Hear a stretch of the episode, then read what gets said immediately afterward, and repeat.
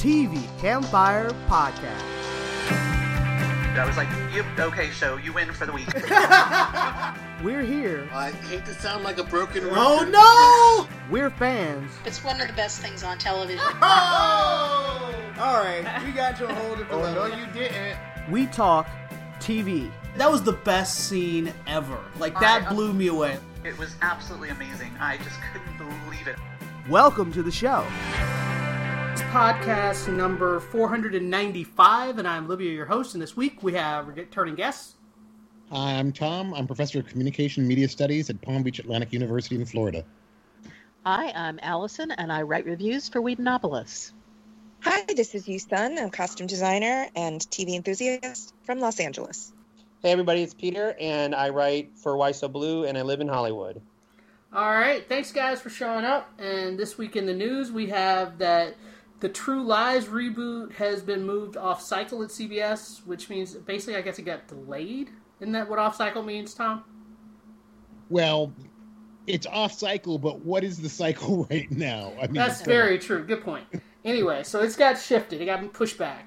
Um, Michael Chiklis is going to play, has been cast to play the owner of the LA Lakers uh, in uh, the 1980s.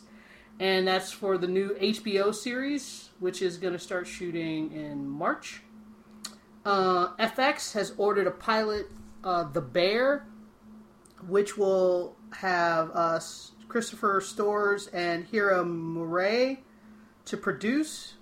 Um, there are three more Game of Thrones spin-offs in the works, but I'll hold my Oh. breath until they actually start shooting because there were two other ones that got canceled before they started.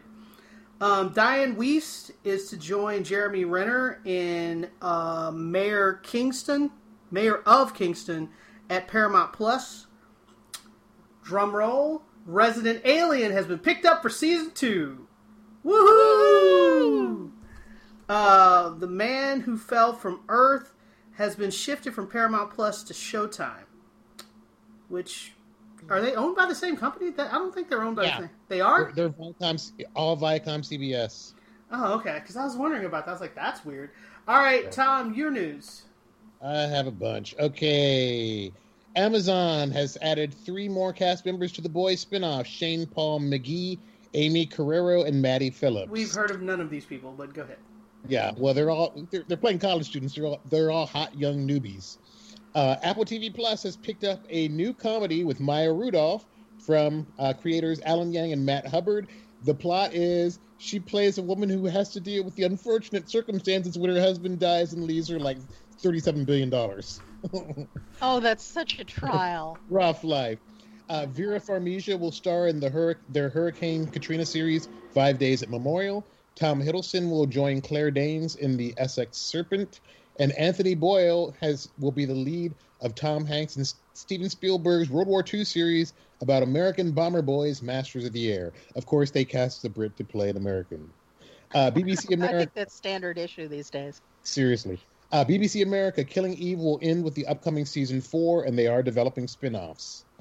Um, the CW's Burden of Proof, which is repurposed from uh, Canadian Broadcast Company, um, season four, which just ended in Canada, will be the last one. So CW, CW will plug that in sometime when they have a hole to fill.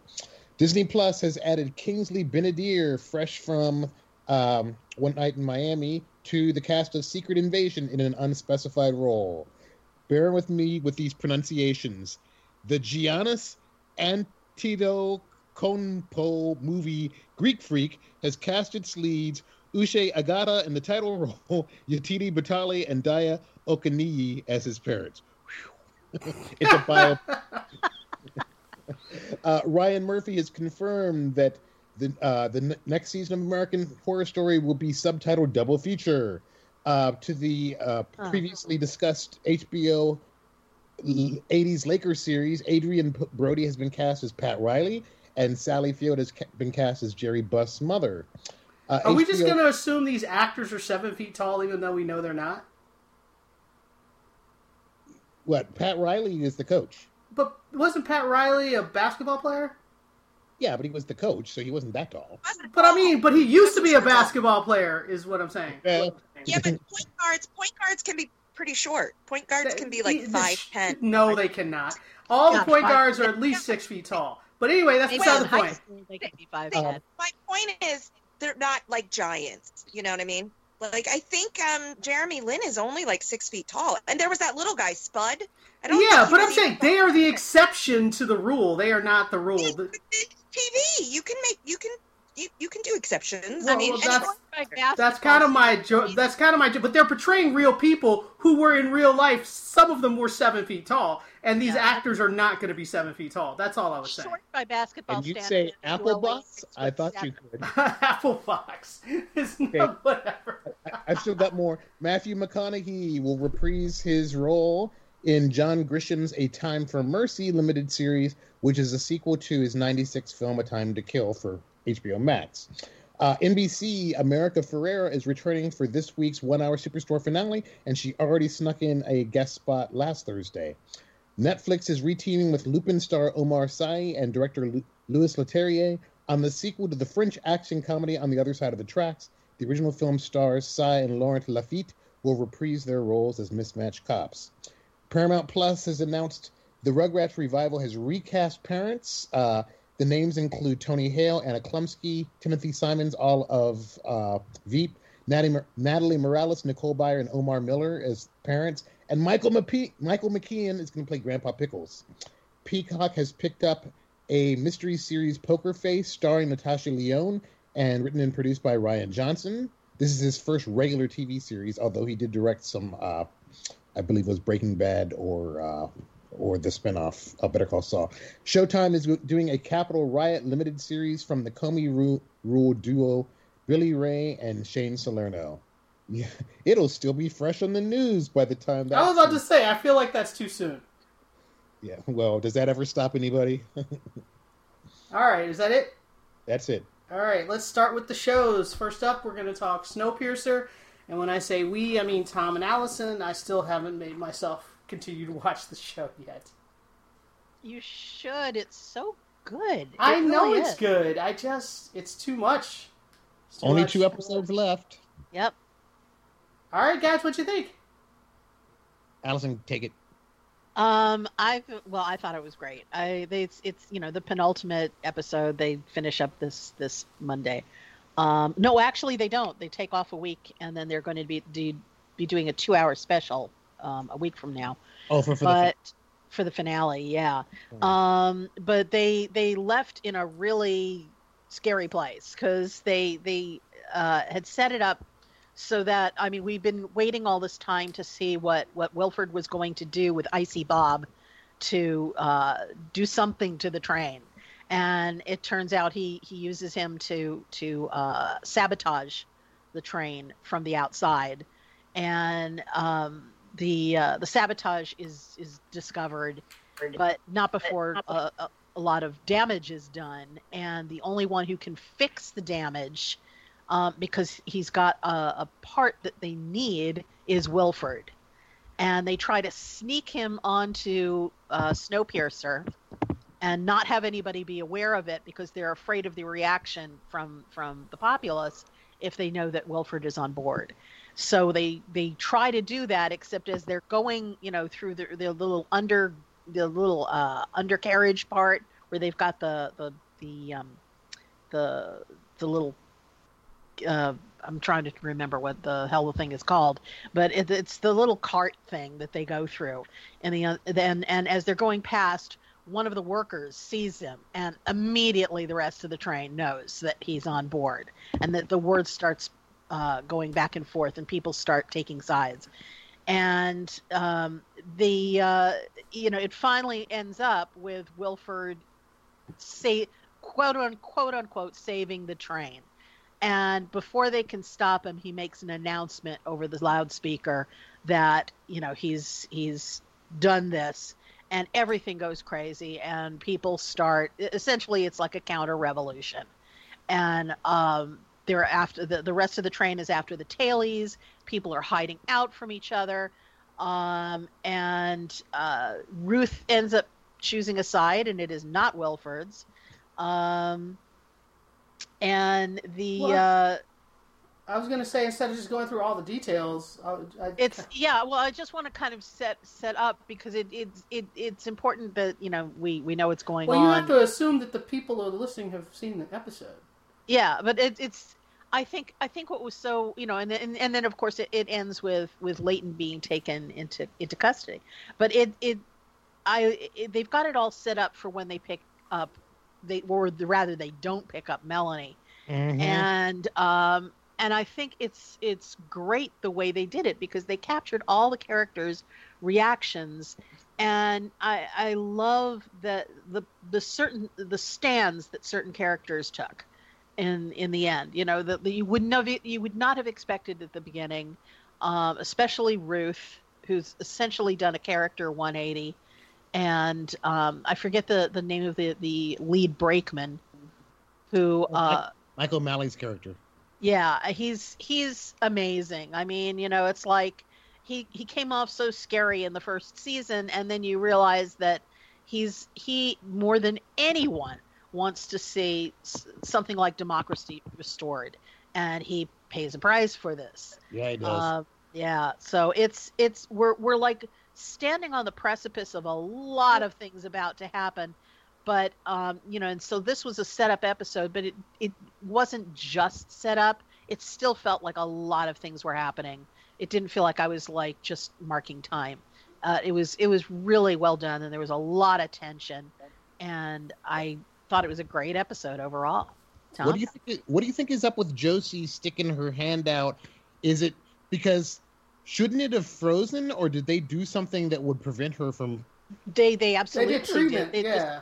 everything that they did essentially icy bob was like their guinea pig and josie was the beneficiary of all of that and so what they did to restore her skin and she was and it probably came out better on her because she had so little to start with because she'd already been so badly burned um is you know she's she's now immune to cold in the same way that Icy Bob was without, you know, looking Frankensteinian in the process. Um, and, and the whole thing was her sticking her hand through. So she's got now like kind of this superpower. She can tolerate the cold. Um, I don't know if it's to the same extent that, that Icy Bob could. Um, and he could only tolerate it to a certain extent because, you know, we waved bye bye to Icy Bob this episode too. Um, he served his purpose as they said. As the- Uh. Yeah, and, and and clearly they made they, they made it clear that they're planning on doing more experimentation on more people too. So, um, but it, the, yeah, I think that that her new ability to to, to withstand the cold is going to play um, in in the future. It's going to definitely make a a difference. Oh, The Chekhov's gun rule is definitely an effect on this show. Absolutely. Any other comments before we move on? No, it was good. I was just surprised we don't have a, a sit rep on Melon on Melanie for two episodes. Because the last time we saw her, she missed the she missed the train. Right. Yeah. All right, uh, let's move on. Uh, next up, we're going to talk about The Walking Dead. Even though Peter is the last lone survivor watching that show, but he assures me that this episode is worth talking about. And he's been trying to convince me to watch it. So go ahead, give it your best shot, Peter. Well, I tend to think that like um, uh, yes, I mean I I honestly did not watch all of the last season, but I was kind of curious about these bonus episodes because they were shot during the pandemic and they were going to be basically character-based episodes where it's like the second episode was just about Daryl and Carol and stuff. So this one this is the third episode and it's about Aaron and Gabriel who aren't really like my favorite characters. They're they're kind of like in the middle for me. Like I don't hate them, I don't love them. I'm just like yeah, they're just characters that have been on the show for a long time. They're essentially doing the normal Walking Dead rounds of looking for supplies and making sure things are okay and stuff. Um, and they're getting tired. And I think the episode's called One More. So it's basically like, you know, one more thing to check out. And it's one of those episodes where um, Gabriel and Aaron end up um, stuck. Well, I mean, sort of. The, they they spend the night in a uh, this uh, um, it's like a kind of like a warehouse. They find a boar. They kill the boar. They eat. They eat it. They um, find an old bottle of whiskey that Gabriel says was worth like two thousand dollars back in you know when civilization was around, and they have like a nice time. It's it's it's kind of like oh, it's just these two guys, and they're getting to talk about you know their their fears and hopes. You know, and Aaron, I, don't remember if you guys know this. Aaron has a, I think he has a one child. I think he has. Yeah, he's got the little girl, Gracie. he's got a little girl and all that is fine you know obviously like, like that's the halfway through half the way halfway point and gabriel wakes up the next morning um, and looking for aaron and can't find him. And then suddenly there is a man in the shadow. And i don't know if people had heard but robert patrick was going to show up on the walking dead. And it's robert patrick and he's got this crazy scar on his face and he looks messed up. And he essentially is like you guys broke into my place. You ate my boar. Oh, yeah. and he basically he basically ties them down and he decides to have a game of russian roulette. And the episode is essentially like it's essentially robert patrick is a person who seems like he has been through like most people in the walking dead like hell and back and he has no faith in humanity. And gabriel and aaron essentially have to be like look we are not those kind of people. You know you can come back to our place. You can we can help you out and everything. And this guy's just like nope i i'm going to give you a gun with one bullet you can kill yourself or well basically you can shoot it to your head or you basically shoot it to the person sitting across from you because i believe that eventually you're just going to kill the other person because you're really just all out for yourselves and i was just like oh my god and i had heard this was a big episode so I was like, wait, are they going to kill one of the characters? I was like, what's going to happen? Is like, is one of them going to die? Um, I know that we normally talk spoilers, but I guess I'm not. I am not going to do. I'm not going to do a spoiler because I still want Libby to watch it. I will say. I will say it is a. It is a devastating end, but not in the way that I predicted, which which to me is a really good use of The Walking Dead, where I was like, oh, it's sad, but not what I thought. Um, and I got to say, I think you guys all like him. Robert Patrick's fantastic. Like it, it, it I, is just I always like Robert. like why Patrick. has this guy not been on The Walking Dead before? He totally fits this world. Go ahead. What were you saying? No, I love Robert Patrick. So Um, so it is a standalone episode. Look, I have, like I said, I have, I haven't, I haven't seen tons of Walking Dead either lately. You know, but it's like I think everyone on here, Allison, even Tom, Tom who pieced out many seasons ago. I think, I think Allison, Libya, and I, I think we've watched more than Tom. Is that right? I think so. yeah, I I'm mean, sure I, you did. I bet middle of fourth season. yeah, I, I Yeah. bailed Yeah, last I season. did. Yeah, I don't know if you last- but I, I left. I left when Rick did. Okay. Yeah, and I stayed. I stayed just a little longer until Michonne left. But I Which will is say- when the show should have been when Rick left. Exactly. Agreed. When number one say- on the call sheet leaves, the show's over. I will say though that like Allison, Libya, and I, we all like fear the Walking Dead. So we're not necessarily done with this world.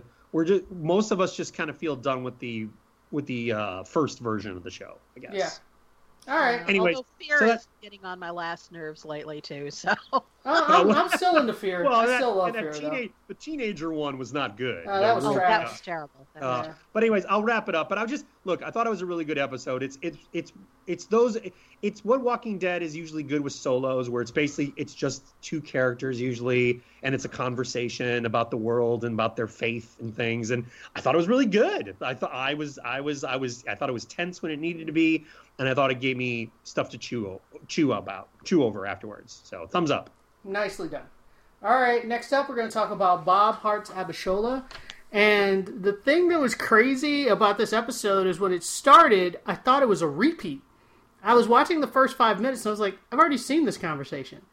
And I was so sure that I had seen the episode, I stopped it and went to go do something else. And then I saw something else, like new episode of Bob and Abishola, and I was like, what? And then I went back and I watched it past that point and I realized it was a new episode.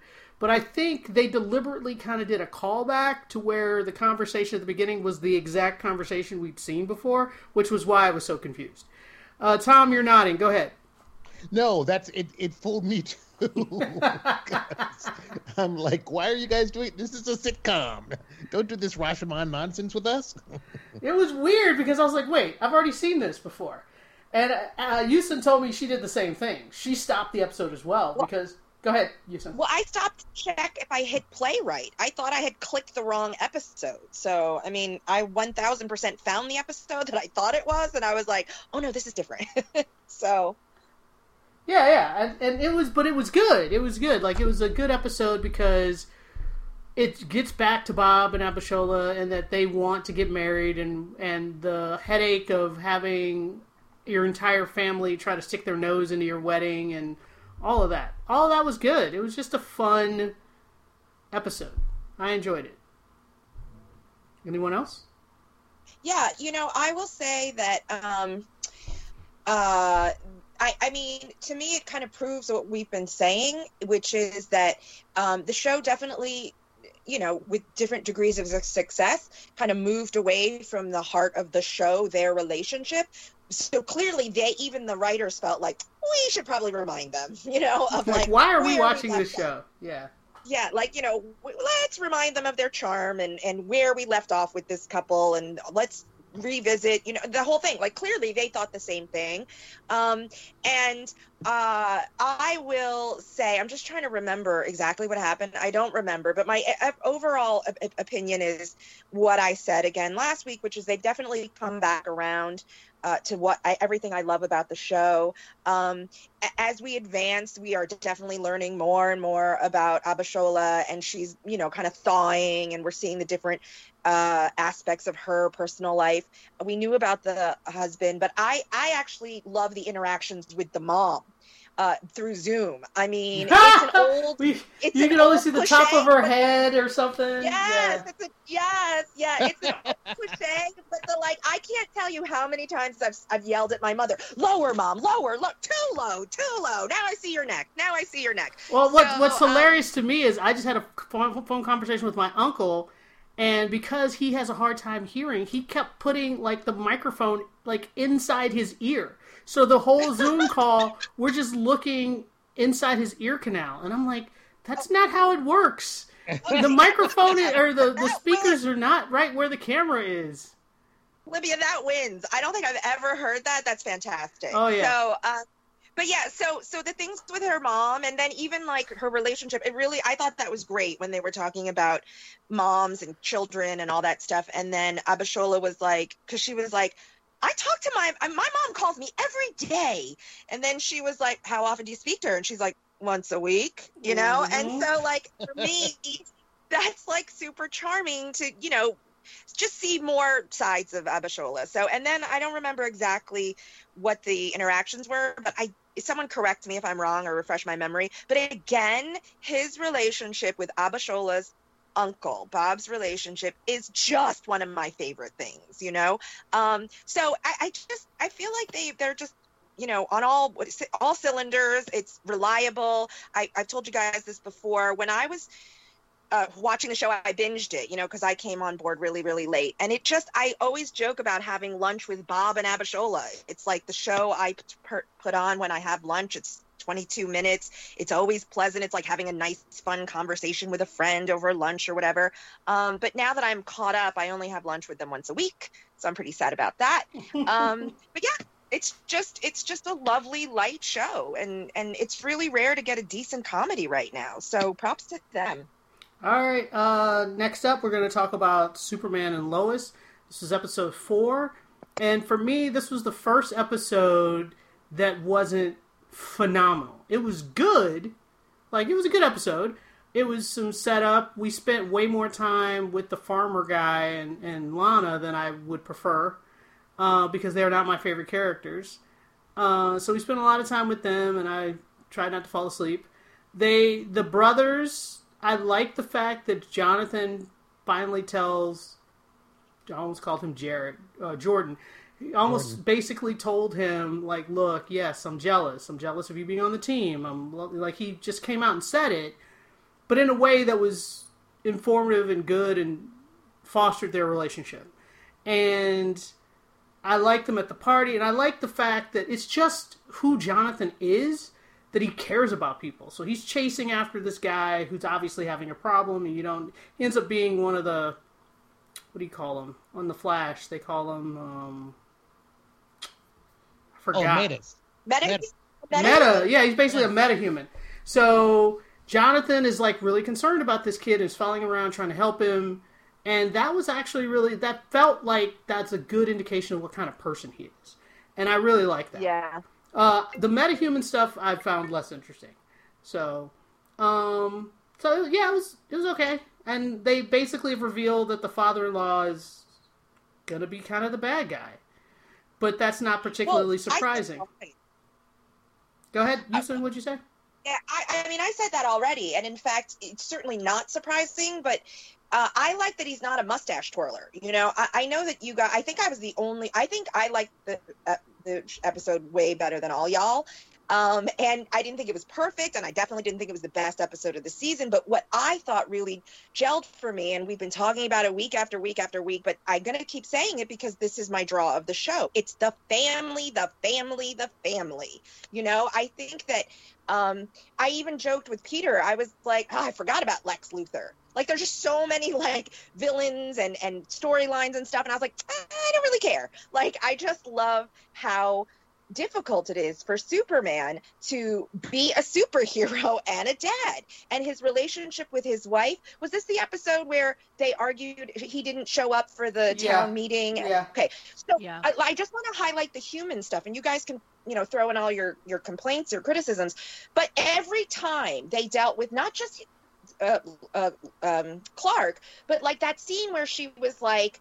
I just need to be mad right now. I, I know that later I won't be, and I know I shouldn't be, but right now I just need to be mad. And I just felt that so realistic because she even, she, like, whenever they start a conversation, I start to like tense up and I'm like, uh, is this going to be bad writing? Is this going to be cliche?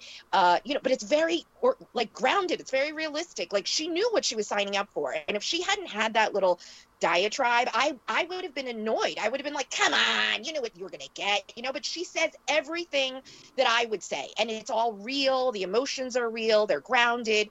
Um, you know, she talks about, you know, just how she needed him, you know, and then he steps up and tries to give her the date. So there's that romance aspect of it. It's all believable to me. None of it's not tropey necessarily, but what they do, they do really well. And then the other thing I want to say, just I won't spend a lot of time because you already talked about it. I cannot tell you how happy I am with how they're treating the, the, the kids. You know, the the show is, you know what I mean? Like respectfully, and they're not completely whiny. Their feelings are very realistic. The villain, you know, he's he's clearly a jerk, the grandfather, but he, you know, we still see him really loving his grandkids. So for me, the show surprisingly, and I think Tom, you said something about Everwood, which I've never seen before and mm-hmm. barely remember register as a show. So if this is sort of a carbon copy of that, then for me, it's still really fresh and new. So I just, oh, and the last thing, because this is a confusion thing. I thought, and I kind of got excited about it, but then when all of you all schooled me on it, I thought, oh, I guess I'm totally wrong. When I was watching the whole uh, the the student metaphysical, you know, freak out, whatever, I got kind of excited because I thought, oh, this is going to be a whole thing where Jonathan's powers, maybe he doesn't have, he's more kind of like a conduit. He doesn't have that much expressive power, but he like accidentally infects a whole bunch of people with his power and i thought that's interesting and new you know that he it's not his power that he gets to express but he kind of gives it to other people and i was like i've never seen that before but it guess it doesn't it that's not the case it That is sounds like you guys case. No, no, No. all right well anyway right, when go- i thought it was So, well, I was about to say let's move on. We have uh, two other people that want to talk about it. So go ahead, Tom. Uh, just real quickly, I'm not sure I'm sold on. Sam Lane has been adversarial before in other media. I don't like the. I don't like him telling the grandsons, you know, the world needs your dad more than you do, so deal with it on your own. I thought that was kind of a that was that was not a cool grandpa move. No, not at all. Not at That's all. That's more like a Jor-El Fortress of Solitude ice ice hole move. that's what I- And then the other thing is I love it. the discovery that Morgan Edge is after Kryptonite X or whatever. I'm not thrilled. Yeah. It's just like Smallville did the freak of the week. Please, please. Mhm. I, I'm just hoping and praying they don't go that way. I don't want to see that. I want to see more focus on on Clark and Lois trying to figure out how to balance saving the you know him saving the world and trying to be a, a good husband and dad. So All right, Allison, your thoughts? Yeah. Oh, pretty much, you know what Tom said. I, you know, and and sort of what Houston said too, because the strong part for me is the family and seeing Lois and Clark actually behaving like adults. That's never been done before. It's like you know the story usually ends with them getting together and then maybe having a kid, and that's it. And actually seeing the day to day thing of being uh, of of dealing with adulthood is is more interesting to me than anything else. But you know, I, when I was watching the show, they got to the scene where they were they were holding the assembly in the uh, in the high school gym, and they had a shot of it from the outside, and I'm looking at where it says Smallville, and and it just kind of hit me, huh? That looks just exactly like the logo for the Smallville TV show, and that should have been a clue right there because it's the the whole thing ended up with exactly what I, I was, you know, what Tom alluded to and what I was afraid of is that it's just going to devolve into the Smallville trope of, of Kryptonian Freak of the Week. And we're, you know, we, we've got these bad guys who are un, unearthing Krypton and it's going to infect different people and give them different weird powers. We've already seen two of them. And and they're you know and they're going to have to find some way for Clark and maybe his kids as well uh, to to battle them off, and that's going to be you know this this weekly ritual that we have to slog through, you know, and and so my I, I became less interested in the show as soon as they they reached that point. Now I'm hoping that maybe it's it doesn't turn out that way.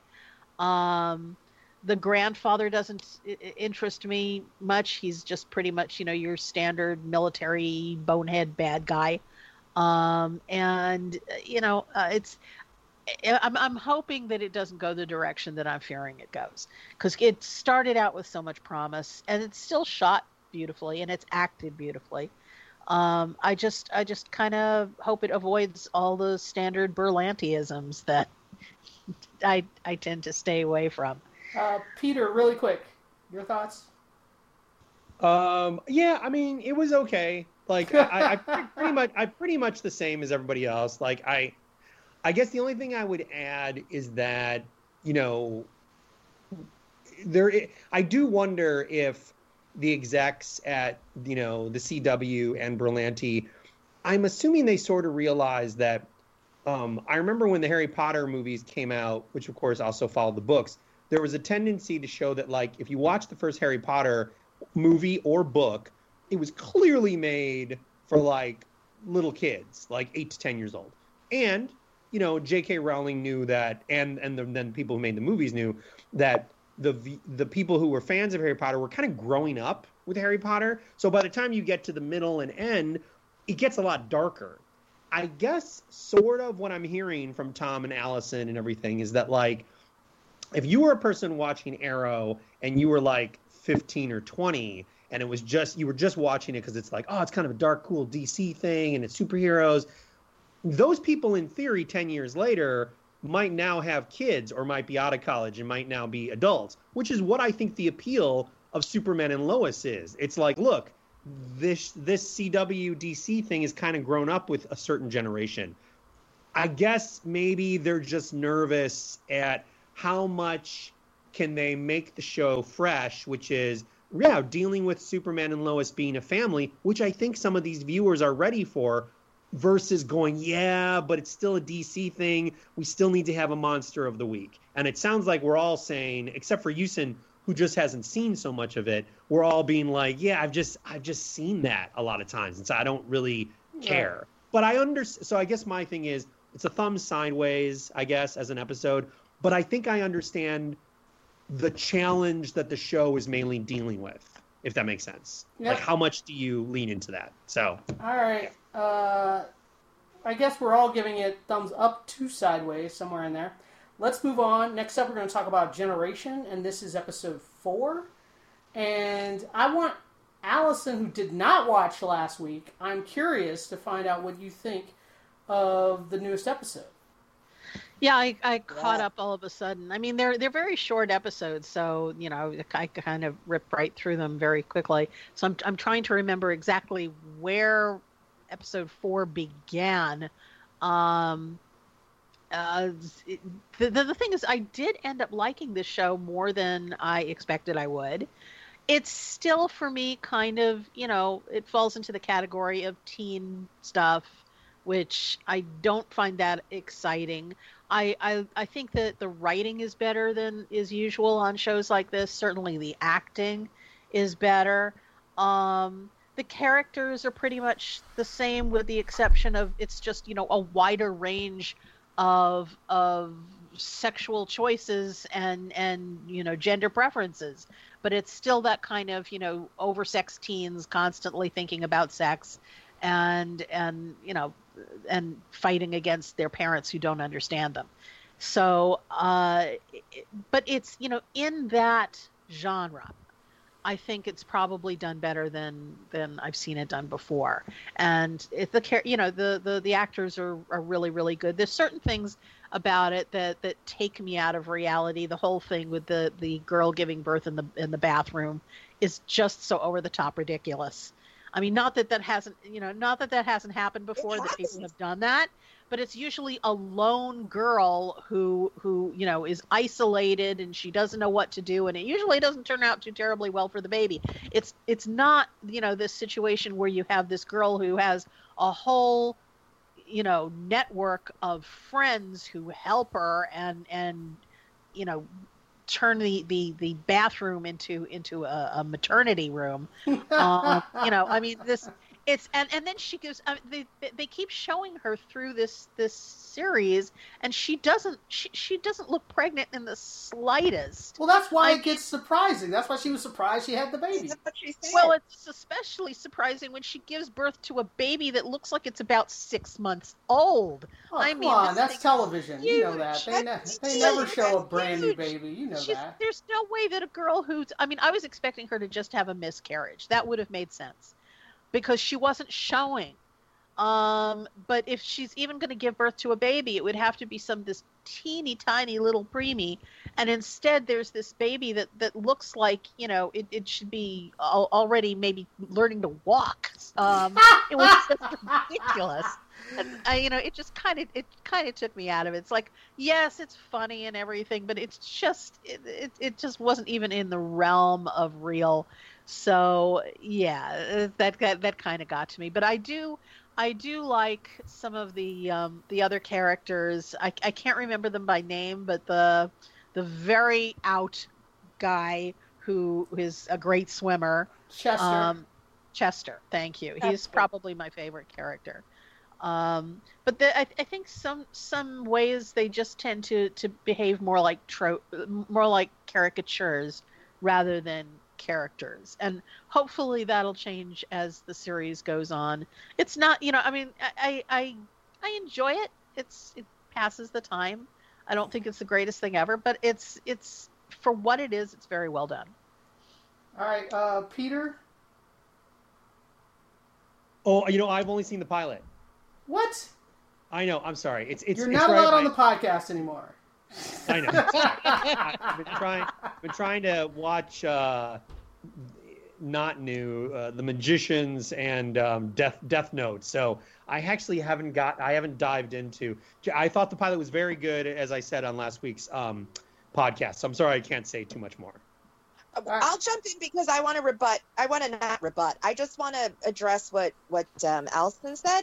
Um, I can't disagree that it was like crazy the the you know the maternity ward bathroom business.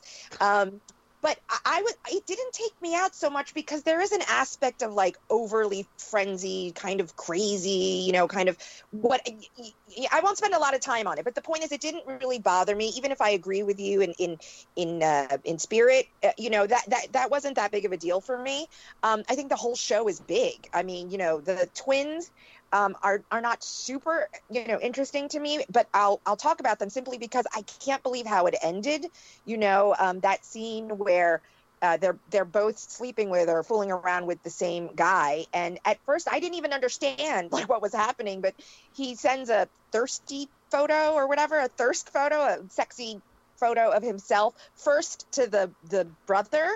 Uh, and then like seconds later he sends the same photo to the girl to his twin sister Yeah, he's playing both sides. He sends he sends the like the identical thing to the sister. both of them yeah, yeah, expecting they're the not talking to each other. Yeah the reason i'm dwell I'm, don't want to dwell on it but the reason i brought it up is because it's important that the, the twins are so bonded and i really honestly was like i don't know how they're gonna like forgive each other or she's gonna forgive him and the, because I, I really think what he did was super lame. Um, i have an older brother i'm not a twin um, so i can kind of relate to the whole sibling thing um, not that we shared a guy or anything like that but but um, but my point is um, the she he she there's a wry smile at the end of that scene and the episode ends on that.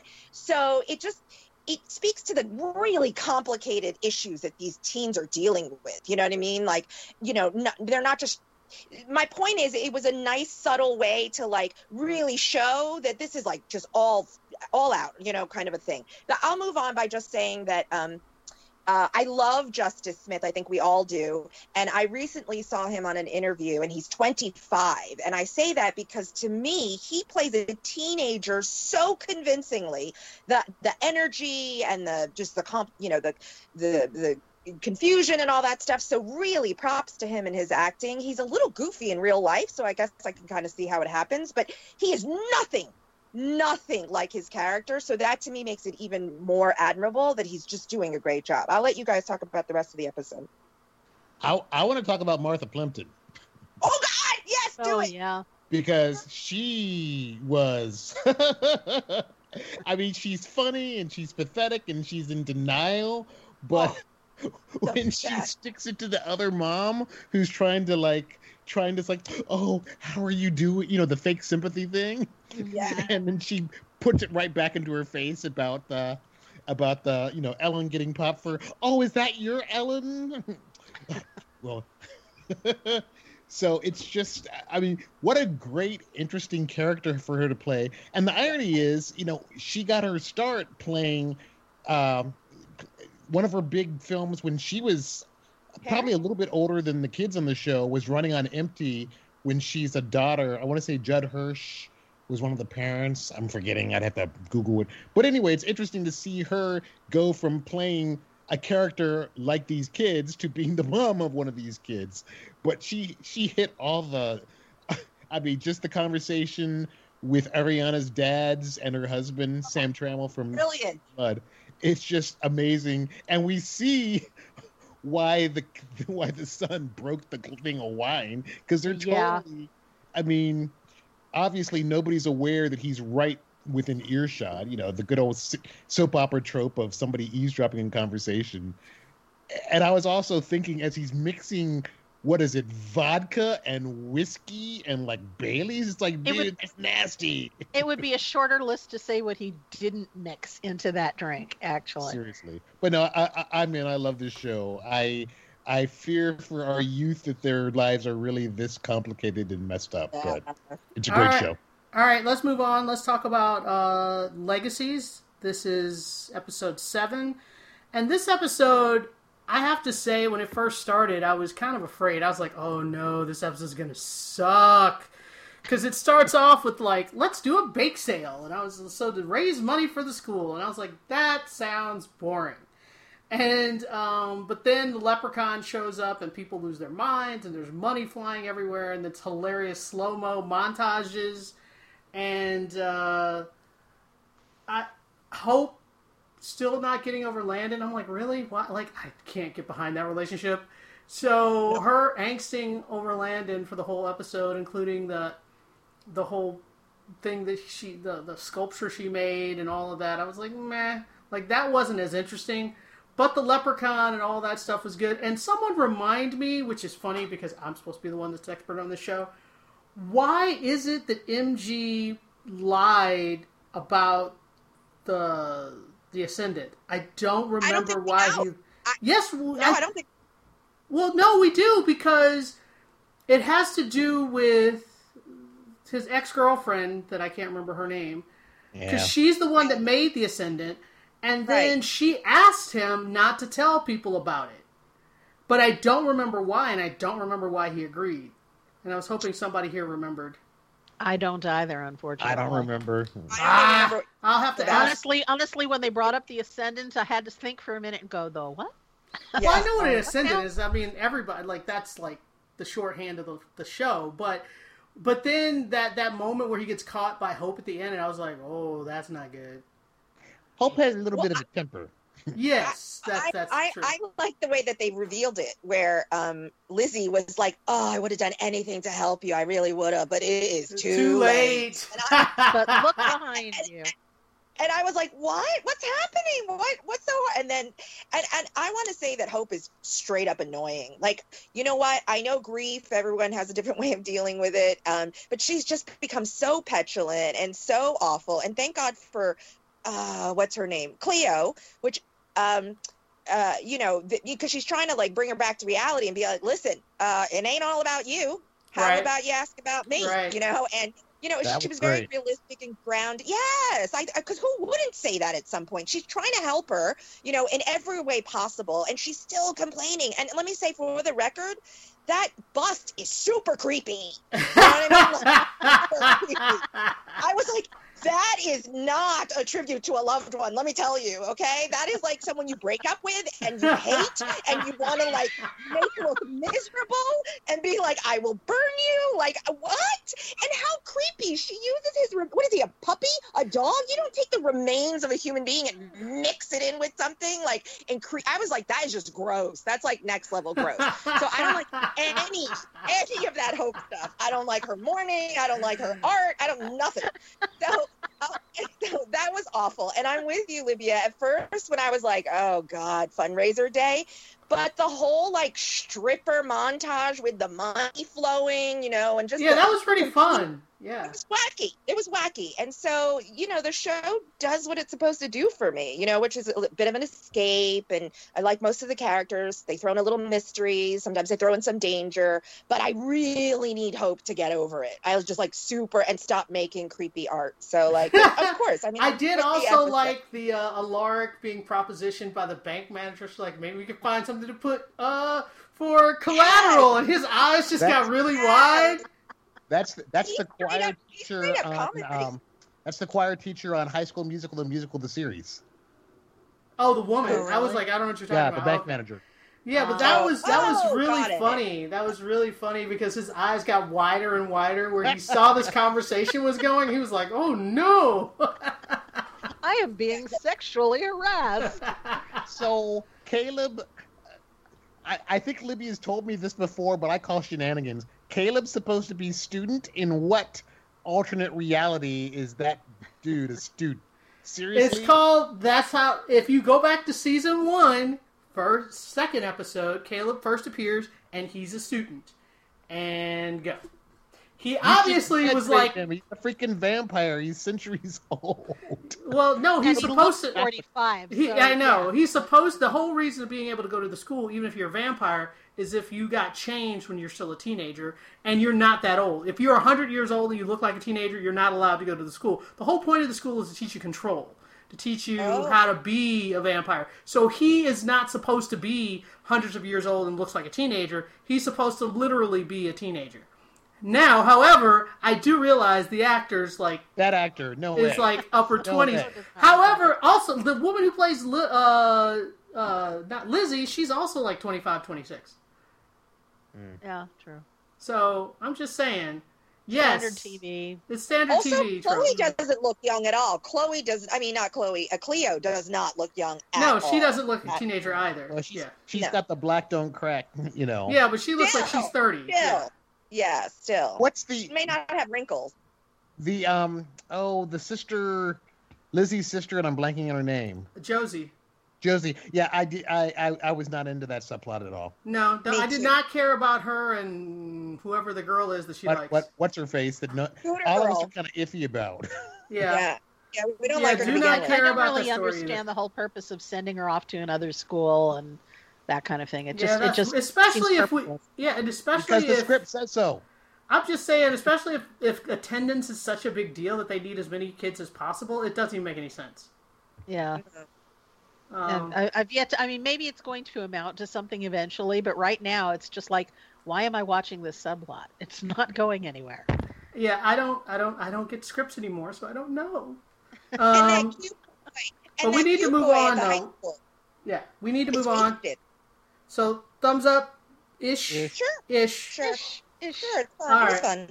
Next up, we're going to talk about Resident Alien, and this episode was fantastic. And it surprised me and had a plot twist, which I didn't see coming. I was like, whoa! Because it literally, last week's episode, they leave us hanging off the side of a cliff, a literal cliff, where they fall into. And this week, they're stuck in a crevasse, and they have to get their way out. But the plot twist is that because Harry is hurt, he now looks like an alien, and ooh, secret revealed. And that was actually really, really good. I really liked her reaction. I felt like that was real. And because she's a nurse, I like that after she got over her holy crap, she was like, okay, treat the wound. And all Watch of that. Watch for the teeth. Yeah, watch for the teeth. She was like, "You have teeth in your lungs? What?" and then she's like, "You have four arms." It was so. That was all really good. What do you guys think? Allison. I, th- I I I loved the episode. I thought it was great. I loved all of the conversations that they were having. You know, as as she was trying to cope with the fact that you know the, that Harry is an alien. I I loved when she asked what his real name was. Oh yeah, Just, I would love to see the outtakes of that scene because I'm sure they did it like 40 different times. Yeah, and They I'm pretty sure he made these that up. noises. Oh, Yeah. totally. Yeah, it was just random noises, you best. You Yeah. know. And then the, and my friends call me for short. Know. and I, I, you know, I really thought that. You know how they say like, you know, um, oh, try to say that four times fast. I was like, oh my god, it would have been hilarious. Like, you know, trying to say that like a hundred times. And Allison, I'm so with you. That absolutely, they probably let him run with it. You know what I mean? And just be like, let's do another. Let's do another. yeah, yeah. No, the best. So that best. was great. But and I just everything, you know, the- they when they had um uh oh god, now I'm blanking on the name of the character, but the one who who who uh um, eventually pulls herself out of the the crevasse to get help. Um I thought that was great. You know, all of that's just, you know, she's she's uh, tired and she's got a bum leg and everything else, and she still manages to get up there. I have no idea how in the world she had the strength to actually lift Harry up out of there. I thought Uh, yeah, that was a little weird. You I was like, that yes, a little much. a pulley you know. will help, but it's not going to help that much. Uh, not not that much, you know. But but well, I mean, if we're going to accept that you know Harry is an alien and everything else is going on, we can accept that too. So, um, but all all of that was really was really really good, and I love the reaction of Asta's father. Oh, the sees best. On the table. It's like you know, just keep him away from the fish. Yeah, I just want to jump in because you guys said everything that I'm going to say, but the, I love that the dad was literally like that would have been my reaction. You know what I mean? I know it's a fantasy show, I know this, but you know, there's has to be characters that we relate to and things that seem pretty realistic if everything else is going to be so fantastical. And the dad was literally like, "Yeah, nope, not going in there. Nope, why? You know, let's just go, let's say what it is. Let's just say what it is. Okay, there's an alien in my fridge. Like, you know, I just literally was like, ah. So I will say what I've been saying all along. Also, is I think it took them time, but they're really fleshing out the side characters now. You know, seeing the former deputy, the former deputy, um, going being on that date was nice. It just gives you, you know, extra background context. You know, she just she isn't just, you know, the comic relief, uh, and she's not like some pathetic sad woman who has no life but her job. You know what I mean? I so really, really like that because they do Yes. that with overweight women all the time. It's like they have Yes. no lives, and she's she's out there dating a hottie.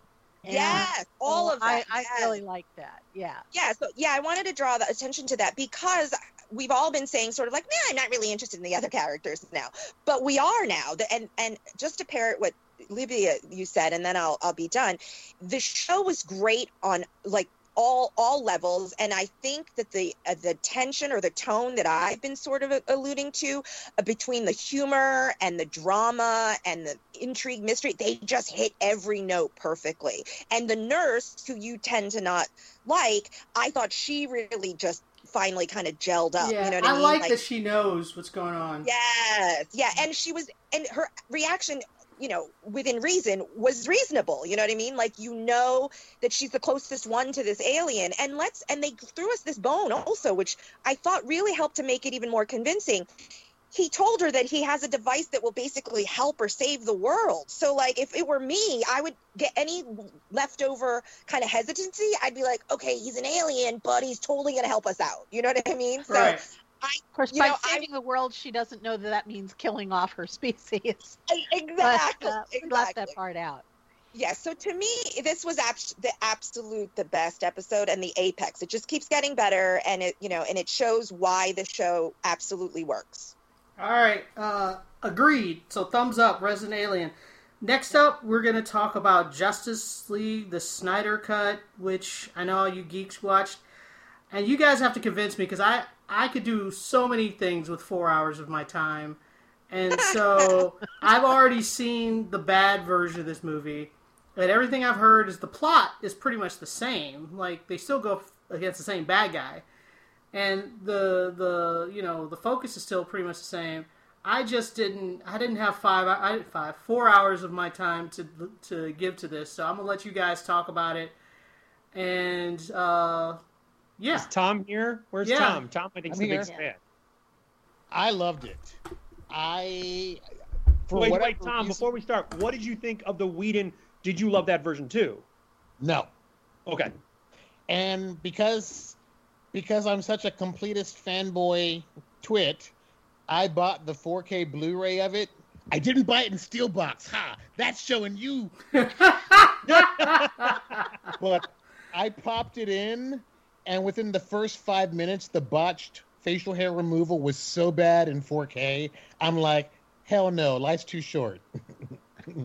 so, but this, uh, okay, here's the thing.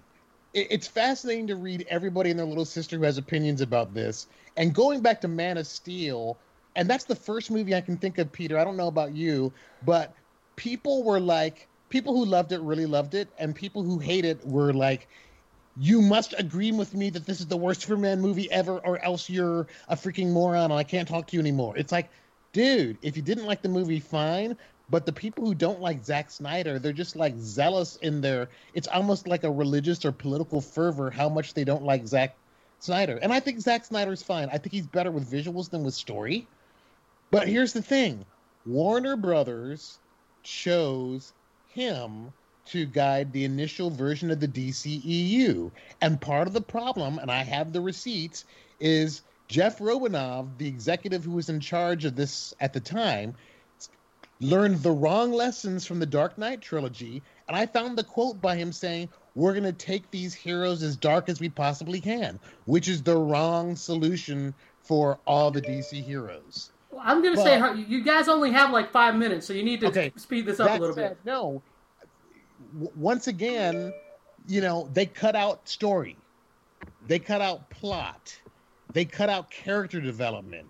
Now, would they release a four-hour version of the, of Snyder's Justice League? Probably not. They might have been coaxed into releasing a three-hour version. The problem is the thing that Whedon released was terrible, and he used not enough of footage that uh, that Snyder shot because it's really painfully obvious the differences between the two versions in terms of plot development, character development, et cetera, et cetera. You know, is the new version overwrought, overblown? Sure. But it's also, I watched half before school on Thursday and the other half when I got home, and I enjoyed it. And I just, some of the choices he made were interesting. They weren't the choices I would have made. But, you know, Wonder Woman doesn't, all the supporting, all the, you know, Batman is not completely at the center of it. Wonder Woman, everybody's fleshed out more. I mean, what jo- Whedon's version is a Frankenstein version and doesn't make any freaking sense whatsoever. And Steppenwolf, especially as a villain is terrible in the Whedon version, and he's fleshed out because he's one of Darkseid's toadies, sucking up the Darkseid, and we get to see Darkseid in both a flashback and through a boom tube, which is awesome. So, no, I, I loved it. Um, I know we only have five minutes. I will my so my quickest thing is I liked it too.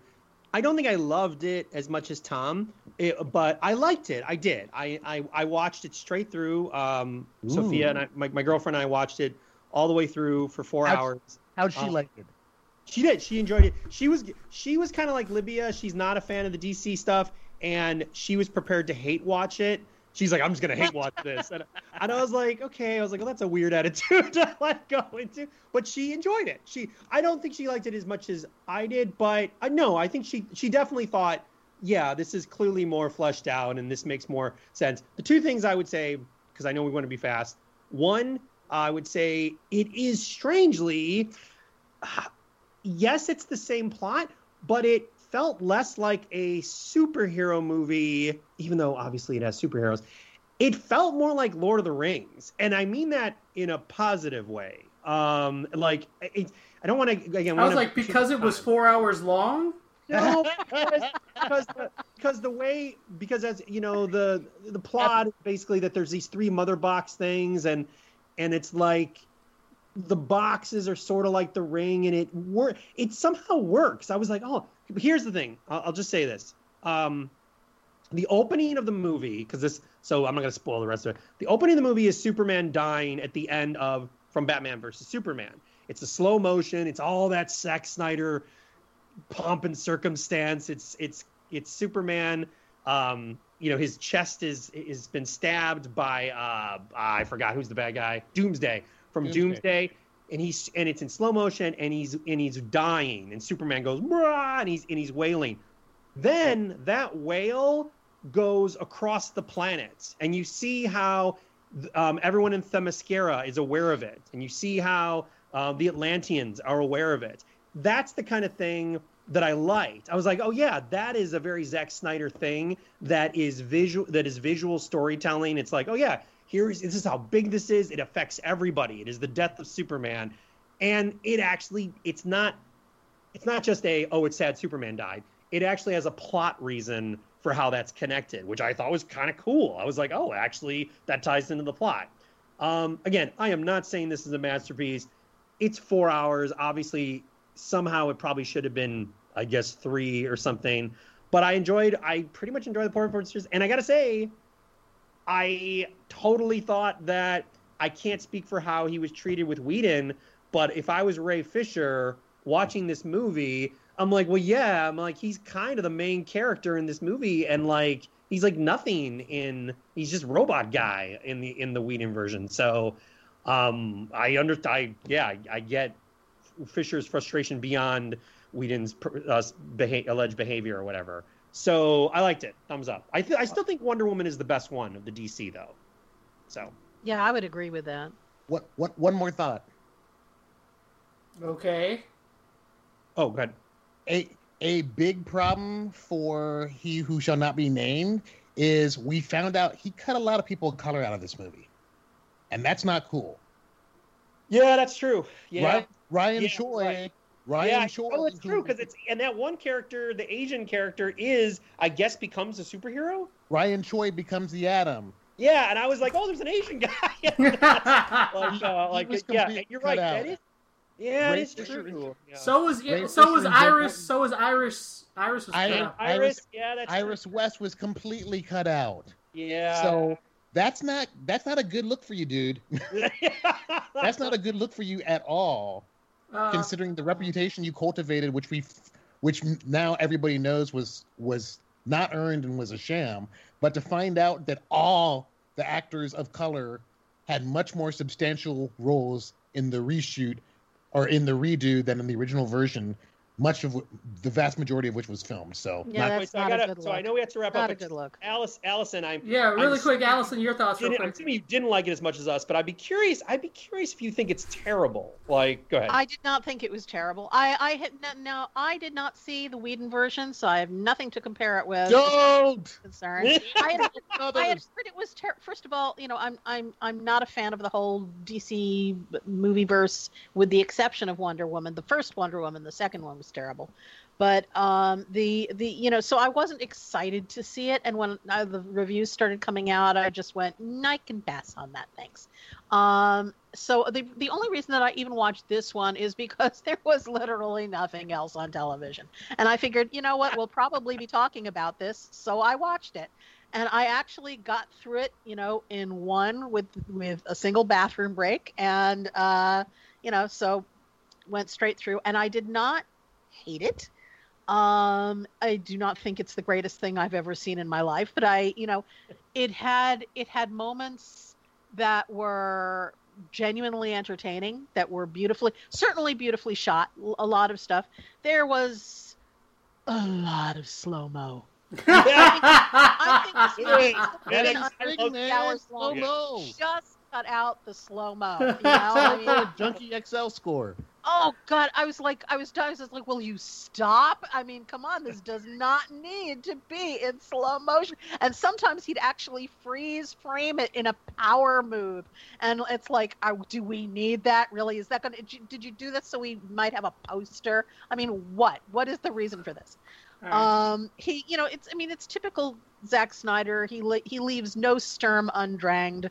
Um, it's it just goes on and on. It's Wagnerian opera with Superman, and you know, it's and and so it's like everything is over the top. There were points where it was supposed to be meaningful, and I was laughing. Um, but that said, I mean, there were also parts that were, you know, genuinely well done. And there was even a little bit where I, I thought to myself, they must have left in dialogue from Whedon where they, they have Batman and the Flash meet for the first time. They claim dialogue no, yeah, that- very but they claim no. But we, we actually got to wrap this up because we have two more shows to talk about. Okay, but uh, the, I'm so I'm going to make the I, I'm going to make it quick. So what I'm going to say basically is that, you know, it's I I did not feel like I had completely wasted my time watching it. I don't think that you know this is the future of, of movie making, the directions that people are going to go in.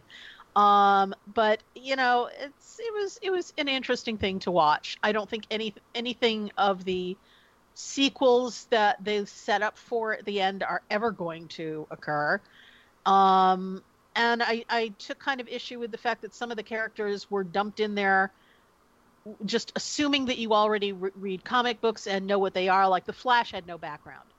Um, they just threw him in there, and and the death of Superman depends on having seen the previous movie, which I only saw parts of. That's all I could tolerate. So I really didn't know what was happening at the beginning. Um, But we, But- we need to we need to move on. We need to move on. yeah, over overall, it's it's an okay movie. It's not, you know, you, you, if you really have four hours that you need to kill, um, you could do it worse ways. All right. Uh, next up, we're going to talk about For All Mankind, and this is episodes two and three. And I know I'm still not caught up, but I figure two episodes a week is not bad. Uh, I will catch up probably next week, close to that. Um, so this was really a lot about Gordo. Um, I mean, they have a lot of characters on the show, but for me watching it, it's basically Gordo falls apart in episode two. He has that drunken moment where he's on the side of the road and he's talking about how his life hasn't turned out to be anything, that he's nobody and he has no future, blah, blah, blah. And so Ed's solution to that was like, okay, let's put you on the moon. And I was like, wait, wait, wait, wait, wait. Do you not remember what happened last time he was on the moon? This is a terrible idea. And that was all I was thinking. I was like, Ed, come on, man. Like, I know it's an all boys club and you guys all love each other, but that's. He almost killed himself on the moon. The, he is not right in the head. Obviously, he's not right in the head because he's standing on the side of the road talking about his life is nothing. Like, that's not a solution. So, I was. I was not happy with Ed with the second episode. Uh, what do you think, Tom? it's it's kind of interesting looking. I mean, when you when you talk about Gordo, you also have to talk about Danielle because they're two halves of the same coin, and she's the one. You mean Tracy, right? The character Tracy. No, Danielle, Who's Danielle? the black woman. Oh, Danny. Sorry, Danny. Danny. Yes. Because yeah, I don't Tracy. Ugh, Tracy works my nerves, Yes. You'll- yes. and, and she will work your nerves. But Uh, well, now she's all about fame and stuff, and it's annoying. But Yeah, but- Danny, her storyline is, and I think that's also part of Gordo's issue, which is he got stamped with the hero stamp, even though he has all this shame about what happened, and because he feels like he's living a lie. because he is. He is, I know, and it's all weighing on him, and which is why this is so horrible. And Danny has not gotten any of the fame or whatever from what she did, and she did something super heroic, I think, also stupid. Um, well, and now, she, she basically scapegoated herself to Right. cover his reputation. right, and I, and- and which was a terrible idea. I was like, "You're a black woman, you can't afford to do that. It's the '70s. What are you doing?" So, Mm-hmm. so she she did a big sacrifice to save him, and he feels all this guilt as he should.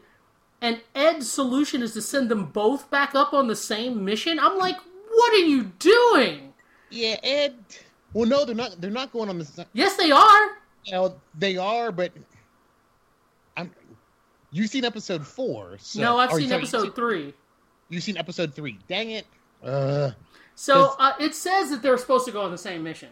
yeah. Okay. Uh, Anyway, so I think Ed's an idiot because the solution to his friend's mental breakdown is not to send him to the moon. That's a terrible idea. this is true. Um, any other thoughts of two or three, or you're just you're, you're Uh, trying not to give away spoilers? I hear you. Yeah, three three for me was really interesting because that's that's the one where we actually deal with delayed with uh, the death of Ed's son. Oh yeah, because they because I remember when the season started and they miraculously had this this Asian daughter that they had obviously adopted. I was like, wait, what? And and I didn't understand what was happening, and so for them to have this huge breakdown, which by the way I did get Misty, um, and and just both of them had these crazy reactions to her deciding to go to uh, the academy. I like like I was like way out of proportion for what she's saying she wants to do. I was like, why are you guys freaking out so much? And I like the actual discussion at the end where they really broke down what was going on. I thought that was fantastic. Yeah, that was a really good episode. Um, yeah, it's I- um, Go ahead, Al. Uh, Houston, go ahead. Oh, I just I have a question because I, I I'm watching and enjoying it. I'm very close to being in line with you guys. So, and for people who haven't watched the show, um, I haven't been listening to your your your your podcasts about it because I, I knew I was going to watch it. So, do you think that the Tom, I guess more than you, Libby, do you think that the second season is better than the first? And you can give me a quick answer.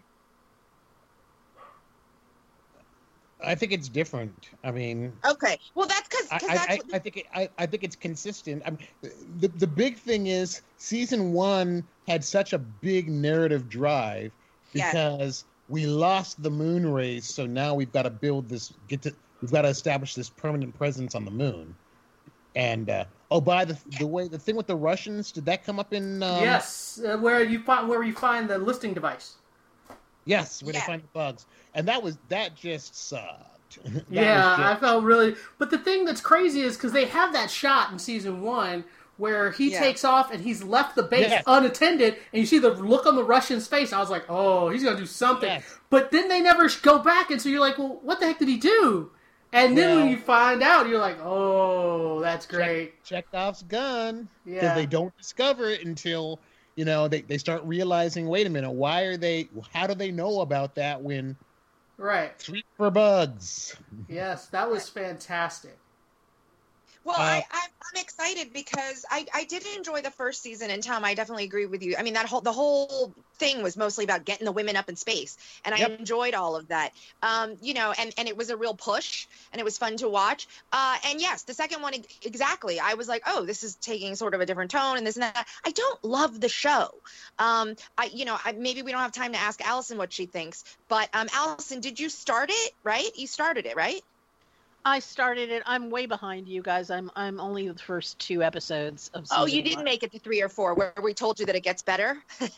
Yeah, So- I, I hope so because right now I'm kind of like I mean, you should have been watching that instead of the wait, frickin' Snyder cut, but that's just my Just- opinion. right?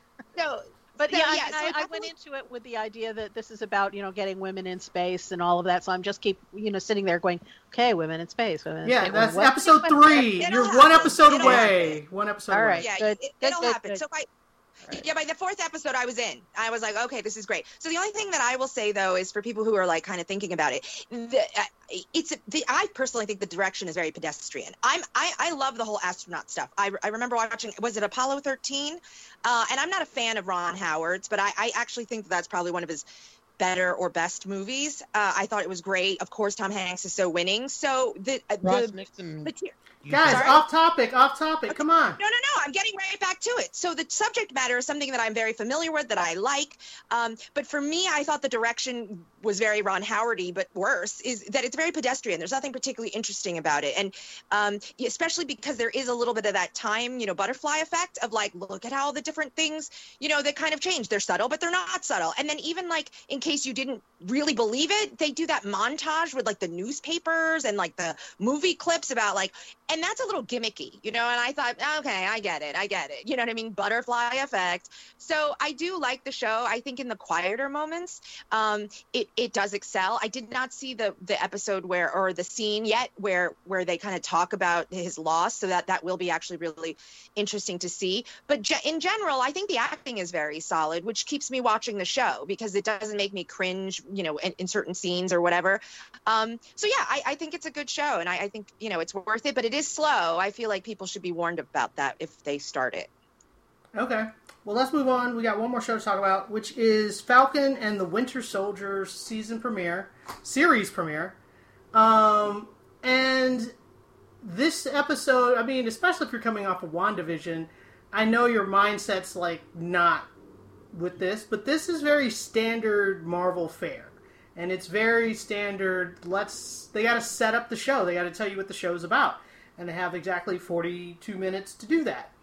And one thing that's odd is that if you think about it, we've known Falcon for I don't even know how many movies, but we only know him in relation to Cap.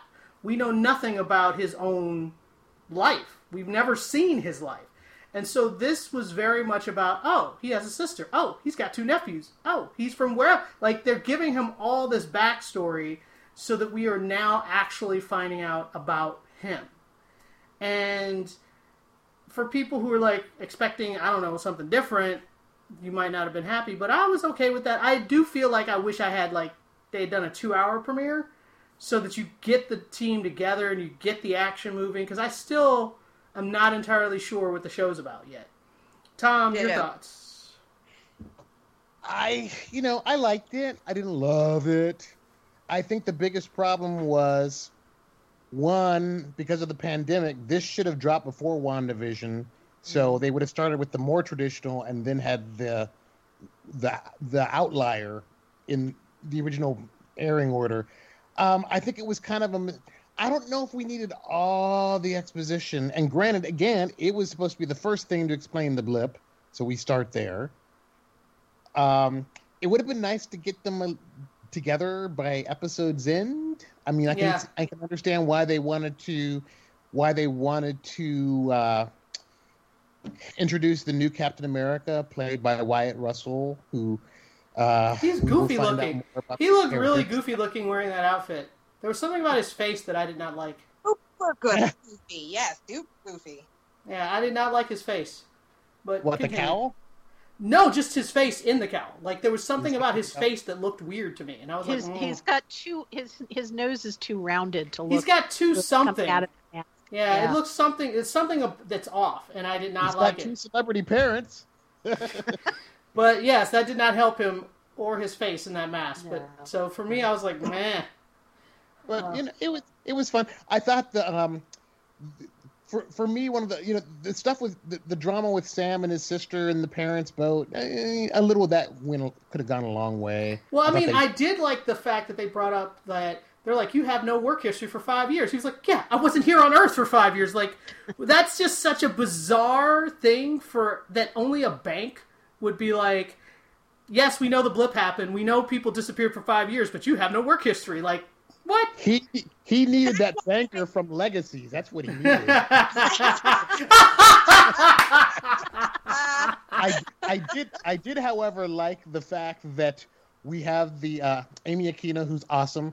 Amy Aquino is the shrink, and Bucky is totally lying to her. Oh, and yeah. then we find out the connection between his nightmare and the uh, the the the, The Japanese guy. the, the elderly Asian gentleman. Yeah, that was. I only see it in TV shows and movies where someone kills somebody, feels guilty about it, and goes hang, hanging out with their loved ones. That's a terrible idea. Well, the the, the No, problem is that I part of remember his- that that it's, was it's his was- idea of making That's amends. part of his healing. Yeah, but it's torture. It's not really healing. You're literally it's not. torturing It's yourself. Very, it's very not saying you misguided. There's nothing good that's going to come of it. misguided. Allison's saying it right. What I'm trying to say. Yes, I don't mean that it is healing. I'm saying that was his list. He's on the list. I mean, it's a terrible way to do it. It's misguided, but he. I think he was doing it because he was basically told that's his assignment. It was his checklist. I, I just want to jump in and say something about the the the Falcon thing. I mean, his name is in the title of the show, so of course we're going to get all background story and this and that, which is great. I mean, that's why I tuned in. I, I want to know more about his life and this and that. But I felt like, because I, I want to talk about that scene with the banker, um, I thought that that was kind of like forced and unrealistic. He was gone for five years. He's one of the Avengers. I felt like it was a scene that was made us was, was supposed to manipulate us into understanding how lame that situation and un, unfair. Well, I mean, I and- think that yes, but I think they're saying that that's what's been going on is that all the people Yeah. who got blipped out, that is the situation. No, I think I think if anything, uh, this is just my opinion. I think if anything, it was sort of doubling down on the fact that African Americans uh, and other BIPOC, you know, all of the BIPOC tend to have trouble getting loans and getting, yes. you know. I mean, yes, even it was saying that too. Yeah, you can be even be an Avenger, and you can even be this and that, but you're still not getting one because you're black. Do you know what Yeah. I mean? Like that I'm not. Yes, I am. I'm aware of that. I was aware of that Right. as well. So, the, the so thing that me, made me crazy though was with, with that scene is that yes he was blipped out for for five years but it, he's still clearly working for the military Yes. he has Yes. a job he Yes. has a paycheck he has a credit history Yeah, that's Uh, why I thought so- the writing was weak there. Yeah because i mean it, he should have been able to just and you know i mean he is the falcon so Yeah. he should have been able to just put his name on you know as a co-signer with his sister and and gotten a loan like you know instantly Yes. there, there shouldn't have been anything they made they made an issue because Yes. they, they they were trying to make a point which which you know has legitimacy in the real world but uh, where the character that they were talking about and the situation that we're supposed to you know if we if, if, he, if we said that he came back from the blip and he's you know like bucky is just living in a little room and and you know not working for the military and no associations with anything that would be one thing but clearly he went right back to his his old life and and he should mean, not be in this position He's eligible So- for a military loan. And let's not Yes. forget, like, nobody's asking for, for a handout, but he could easily have gone to Stark and been like, dude, can I get a low interest loan? Not That's him. I know he's dead. But the, Well, no, you know but what I mean? Pep- Pepper's got Pepper Pot Stark has t- Tony's bank account, so exactly Exactly. Stark It literally makes no sense.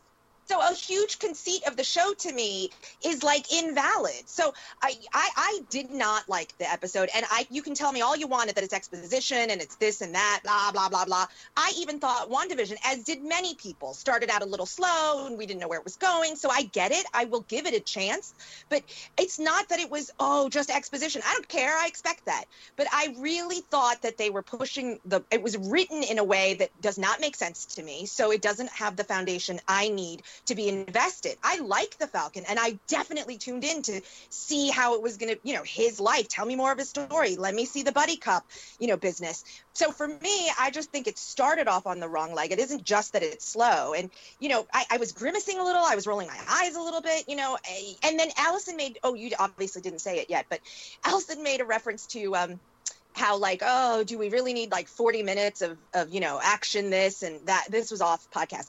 You know uh, just to prove that you know it's an action thing and you know blah blah blah.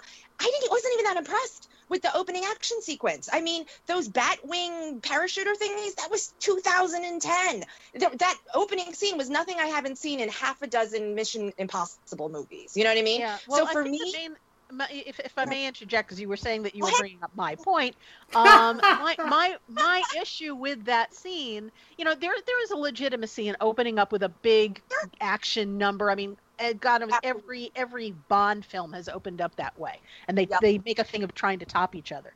But the thing is, you have to be invested in the situation. You have to be you're you're you're going to be invested in the Falcon, obviously, but then you know it's called the Falcon and the Winter Soldier. He's not going to die in this scene. This isn't Yeah. going to happen. Well, So neither is James Bond gonna die in the opening of a James Bond movie. No, but they have to they have to have a situation where it's set up so you know what the stakes are. So you know, okay, these are the bad guys and this is what they want and and this is why they're after him and and this exact sequence of events has to happen a certain way. And instead they just, you know, give this babble about how okay, we think that this plane has been taken over by terrorists, but it can't go into a rocky space. Go. And, and you know, it's, it turns out, okay, well, they've already killed the pilot. Whatever was on that plane, which you assumed they were after, is just going to go down. No, And it's the guy, the guy that they kept is the hostage. But anyway, The, the hostage, but the hostage is never really identified, and his point, what whatever was so, supposed to be so important about him, is never clarified. So you're just you're just watching them pass this, what might as well be a human beanbag around, you know, between each other until they until they wrap that up. And once we're finished with that scene, we've got 40 minutes of moping. but uh, and- but I, I need to. We got to move on because we are way past our time. Um, Peter, do you have any thoughts before we move on? Um, not really. I mean, I thought it was okay. Like I, I'm, I'm, I'm pretty in the middle of this. This is kind of what I expected. I mean, I, I guess it's, I guess it's more exposition heavy than I think a lot of people wanted, but I kind of figured that's what it was going to be. So, and I still really like the two leads, so I'm still in. I mean, Alright. yeah, again, I, I didn't love it. I didn't hate it. I'm probably Libby. I'm assuming you're the same. It's like, yeah, it's solid. Yeah. It's- Uh, I wish they It was I wish they put them together for the opening mission. yeah. That that would have just been an easy fix, and it would have made some of the table setting a little bit more worthwhile. Uh, by the way, the, the Latino operative who's who's who's working with Sam Mm-hmm.